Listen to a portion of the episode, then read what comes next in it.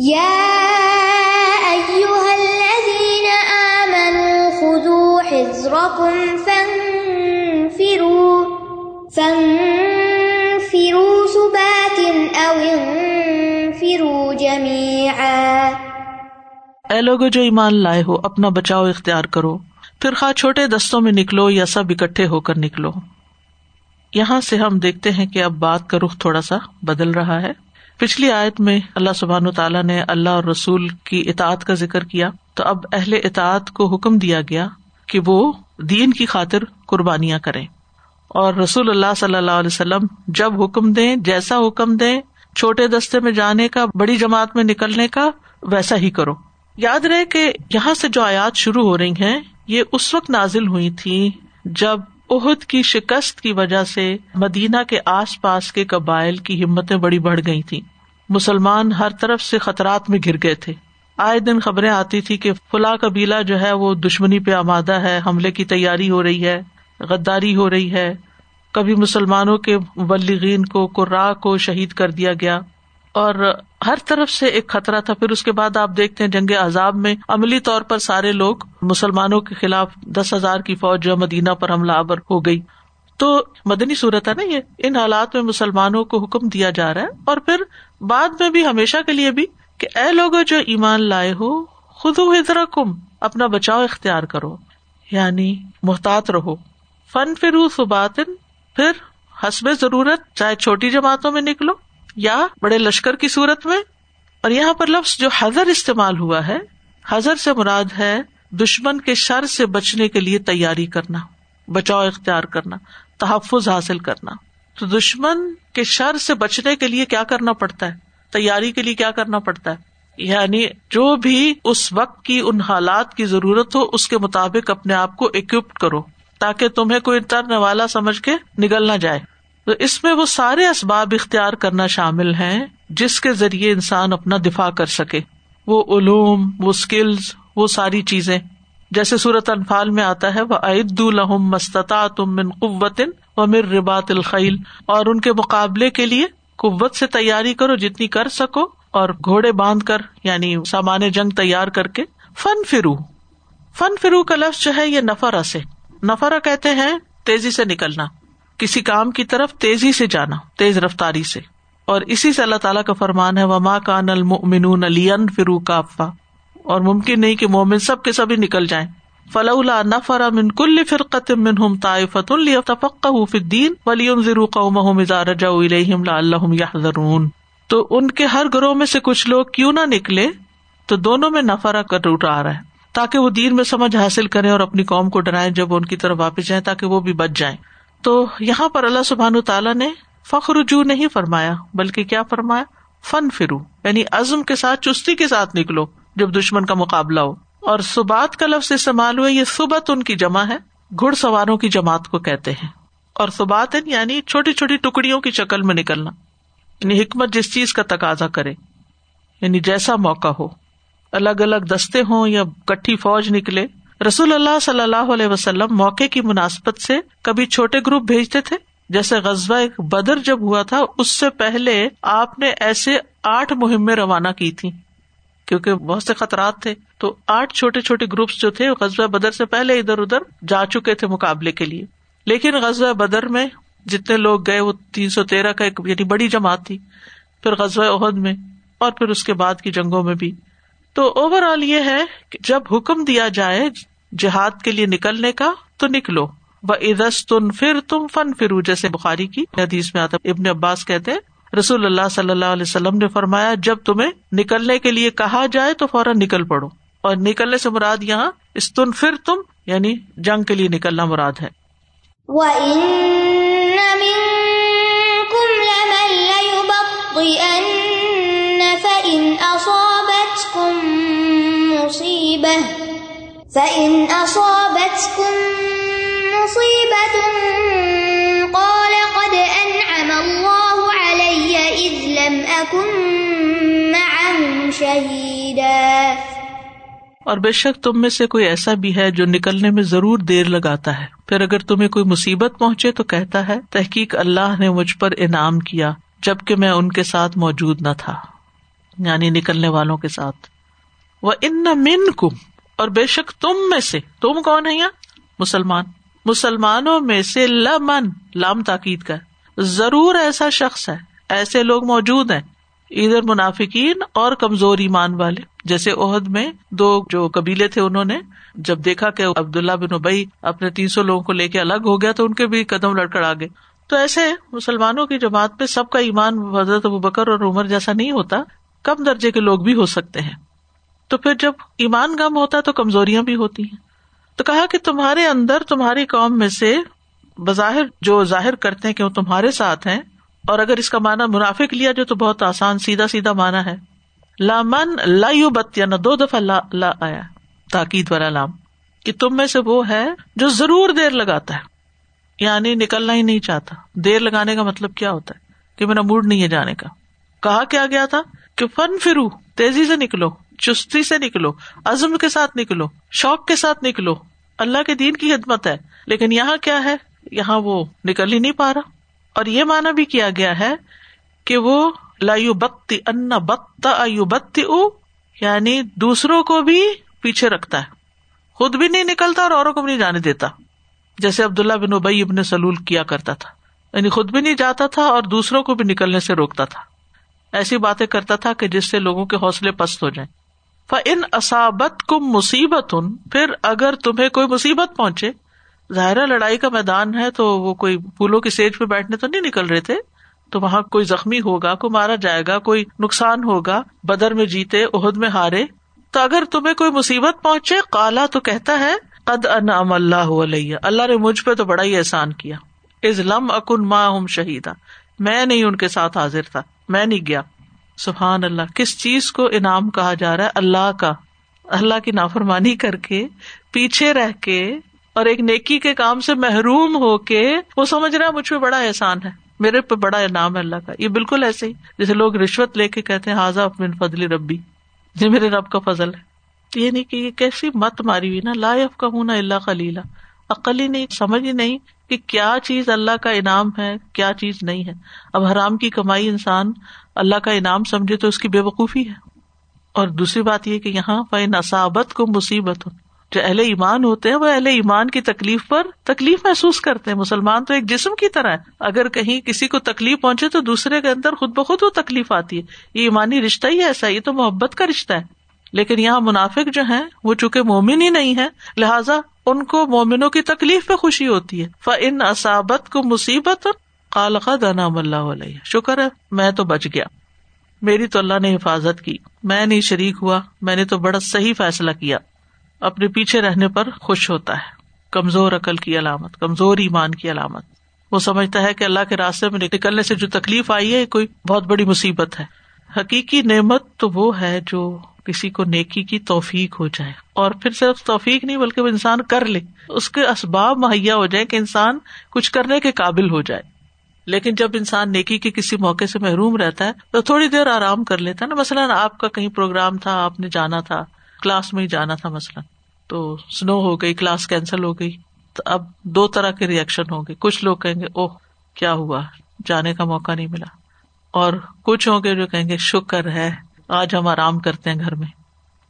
تو عقل مند وہ ہے جو نیکی کا موقع ہاتھ سے جانے پر افسوس کرے، نہ کہ خوش ہو. اور نیکی میں اگر تکلیف بھی اٹھانی پڑے تو اس تکلیف پر خوش ہو کہ شکر اللہ نے اپنی راہ میں تھکایا. کوئی قربانی کرنی پڑے تو شکر اللہ نے مجھے موقع دیا کہ میں نے کی یہ قربانی.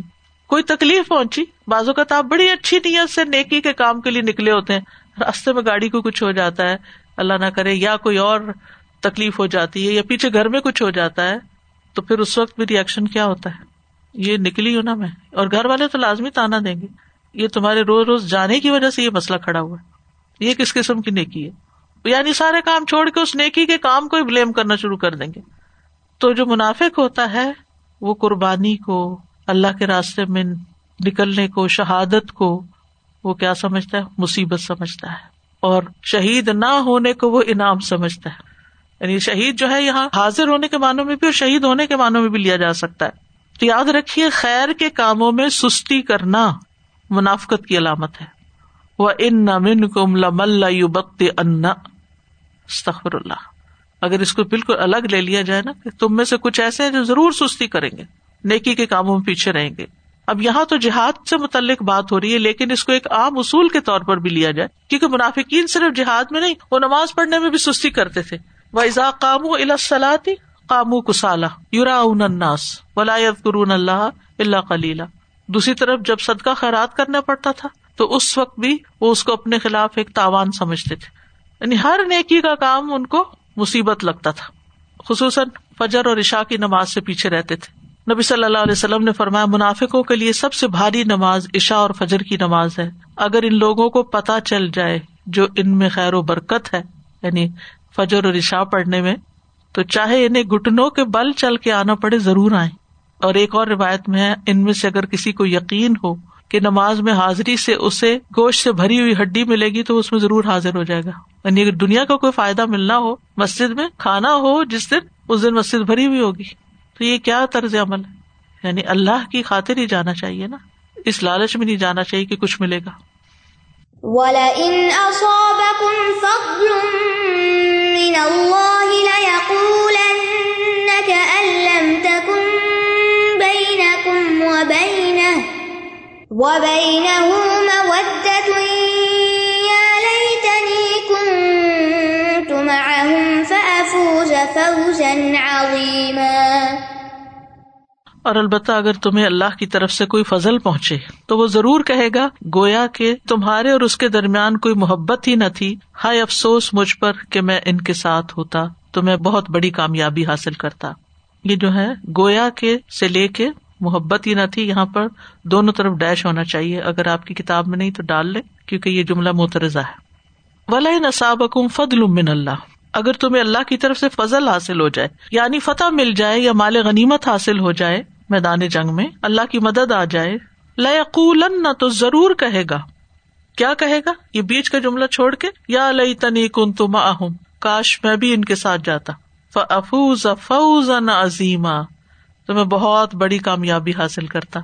گویا اس کے نزدیک دنیا کا مال حاصل کرنا اصل کامیابی تھی. آج آپ دیکھیں, فوزن عظیمہ, عظیم کامیابی کس کو کہا جاتا ہے؟ کامیاب انسان کون ہے؟ سکسیسفل پیپل کون ہے؟ سکسیس سٹوریز کس کو کہتے ہیں؟ جو دنیا میں بہت آگے ہیں اور اس دنیا میں بھی زیادہ سے زیادہ مال کمانے والے. اگر کسی نے کوئی اور خیر کے کام کیے ہیں تو وہ بعض اوقات سکسیسفل پیپل شمار نہیں ہوتے. تو دنیا نہ ملنے پر منافق کی حسرت اور ندامت کا یہاں ذکر کیا گیا ہے. اور پھر اس وقت ڈھیٹ ہو کے کہتا, کاش میں بھی جاتا تو مجھے بھی یہ سب ملتا, اور تو اس کا آپ سے کوئی تعلق واسطہ ہی نہیں. کَأَلَّمْ تَكُن بَيْنَكُمْ وَبَيْنَهُ مَوَدَّةٌ, گویا تمہارے اور اس کے بیچ میں اور کوئی محبت کا رشتہ ہی نہیں. اب وہ صرف افسوس کر رہا ہے کہ میں کیوں نہ گیا کہ مجھے بھی یہ سب ملتا جو انہیں ملا ہے. یہاں سے ایک بڑی اہم بات پتہ چل رہی ہے کہ مومن اور منافق کے درمیان ایمانی محبت کا رشتہ نہیں ہوتا. مومن تو ایک جسم کی طرح ہوتے ہیں, ہر مومن دوسرے مومن کے ساتھ ایک ہمدردی رکھتا ہے, محبت رکھتا ہے. لیکن اگر کوئی شخص ان سے بالکل ہی بے خبر ہے, کوئی پرواہ نہیں کون جی رہا ہے, مر رہا ہے, کسی کے ساتھ کیا ہو رہا ہے, مجھے اپنی پڑی ہے, تو یہ ایک ایمانی رویہ نہیں ہوتا. تو اس سے پتہ یہ چلتا ہے کہ جو منافقین ہوتے ہیں وہ مومنوں میں سے نہیں ہوتے, مومنوں کی جماعت میں سے نہیں ہوتے, اور نہ ان کے درمیان کوئی رشتہ ہوتا ایمان کا. کیونکہ اگر ایمانی رشتہ ہو تو اس کا تقاضا یہ ہے کہ اگر کسی مومن بہن بھائی کو کوئی خوشی ملی ہے تو آپ اس کی خوشی پہ خوش ہوں, اور اگر کوئی تکلیف اور محرومی ہوئی ہے تو اس پر آپ کو دکھ ہو, اور دوسروں کے لیے وہی چاہا جائے جو اپنے لیے چاہتے ہیں. لیکن منافق صرف دنیا کی تمنا کرے, اس کی دلچسپی صرف مال سے ہوتی ہے کہ مجھے ملے گا کیا, اس کی لالچ صرف دنیا ہوتی ہے. اور جس سے دنیا ملے اس کا وہ دوست ہے, اور جس سے دنیا نہ ملے اس سے اس کا تعلق نہیں. یا لیتنی کنت معہم فافوز فوزا عظیما, کاش میں بھی ساتھ ہوتا مجھے بھی مال غنیمت ملتا.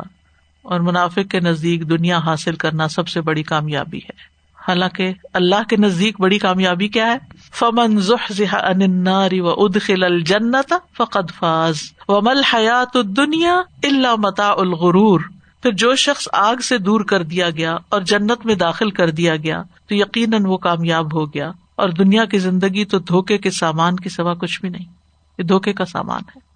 معیار ہی فرق ہے. آج ہمیں پرکھنا چاہیے ہمارے دوستی کا معیار کیا ہے. کسی انسان سے جب ہم محبت کرتے ہیں تو کس بنیاد پر, کیونکہ جو ایمان کا رشتہ ہوتا ہے نا وہ باقی رہ جاتا ہے.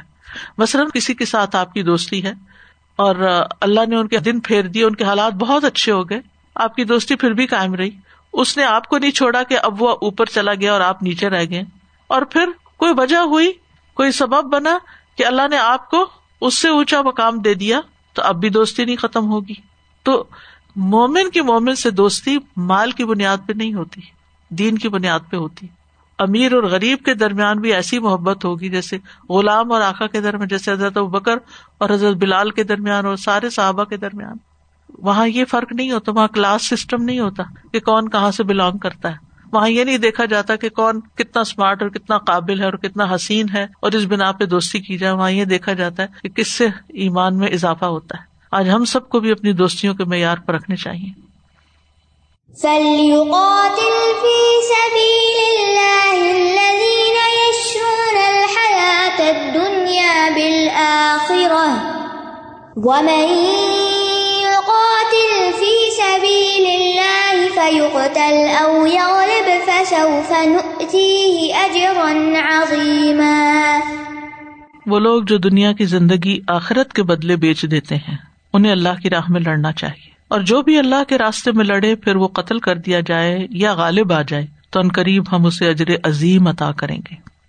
یہاں اللہ کے دین کی مدد اور اس کے کلمے کی بلندی کے لیے جہاد کا حکم دیا گیا ہے, اور یہ بتایا گیا ہے کہ اللہ کی راہ میں لڑنا دنیا طلب کرنے والے لوگوں کا کام نہیں ہے. یہ صرف وہی کر سکتے ہیں یشرون الحیات الدنیا, جو اپنی دنیا بیچ ڈالتے ہیں. کس کے بدلے؟ آخرت کے بدلے, یعنی آخرت کو ترجیح دیتے ہیں چاہے دنیا کا نقصان ہی کیوں نہ ہو جائے. اور اس سے بھی پتہ چلتا ہے کہ یہ کام اخلاص کی بنیاد پر فی سبیل اللہ ہونا چاہیے. ایک شخص نبی صلی اللہ علیہ وسلم کے پاس آیا اور کہا کہ کوئی شخص خاندانی حمیت کی وجہ سے جنگ کرتا ہے, کوئی بہادری دکھانے کے لیے میدان جنگ میں کود پڑتا ہے, کوئی محض ریاکاری اور شہرت کے لیے لڑتا ہے, تو ان میں سے کون اللہ کے راستے میں ہے؟ آپ نے فرمایا, جو اللہ کے کلمے کی سربلندی اور اس کے غلبے کے لیے لڑتا ہے وہ اللہ کے راستے میں ہے. وَمَن يُقَاتِلْ فِي سَبِيلِ اللَّهِ فَيُقْتَلْ, پھر وہ قتل کر دیا جائے, او یغلب, یا غالب آ جائے. دونوں صورتوں میں اس کا اجر ضائع نہیں ہوتا. قتل ہو جائے تو شہید ہے, غالب آ جائے تو کامیاب ہے, غازی ہے, تو اس کو ہم ضرور اجر عظیم عطا کریں گے. اجر عظیم یعنی آخرت میں بہت بڑا اجر, اور دنیا میں بھی اگر غالب آ جائے تو مال غنیمت, جیسے اللہ تعالیٰ فرماتے قُلْ هَلْ تَرَبَّصُونَ بِنَا إِلَّا إِحْدَى الْحُسْنَيَيْنِ, کہہ دیجئے تم ہمارے بارے میں دو بہترین چیزوں میں سے ایک کے سوا کس کا انتظار کرتے ہو, یعنی دونوں میں سے ایک بھلائی شہادت ہے یا مدد, دوسری غلبہ ہے. تو یہاں منافقین کی بات کے بعد مخلص مومنوں کی بات کی گئی ہے کہ یہ منافقوں کا کام نہیں ہے, یہ مومنوں کا ہی کام ہے, اور ایمان لانے کے بعد افضل عمل اللہ کے راستے میں نکلنے کو قرار دیا گیا ہے, دنیا و مافیہ سے بہتر. اور اللہ کے راستے میں نکلنے والے کے لیے اللہ کی ضمانت بھی ہے, اور مرنے کے بعد شہید کا اعزاز بھی ہے, اور مجاہدین کے لیے جنت کے درجات بھی ہیں. ابو ہریرہ کہتے ہیں نبی صلی اللہ علیہ وسلم نے فرمایا, جو اللہ اور اس کے رسول پر ایمان لایا, نماز قائم کی, رمضان کے روزے رکھے, تو اللہ پر حق ہے کہ اسے جنت میں داخل کرے, خواہ اس نے ہجرت کی ہو یا مقیم ہو جہاں اس کی پیدائش ہوئی. صحابہ نے کہا, اللہ کے رسول کے ہم لوگوں کو اطلاع نہ دے دیں؟ آپ نے فرمایا کہ جنت میں سو درجے ہیں جنہیں اللہ نے اپنے راستے میں جہاد کرنے والوں کے لیے تیار کیا. ہر دو درجوں کے درمیان اتنا فاصلہ ہے جتنا آسمان اور زمین کے درمیان ہے. بس جب تم اللہ سے سوال کرو تو فردوس کا سوال کرو, کیونکہ وہ جنت کا بہترین حصہ ہے اور بلند ترین جنت ہے, اس کے اوپر رحمان کا عرش ہے اور اسی سے اس جنت کی نہریں نکلتی ہیں.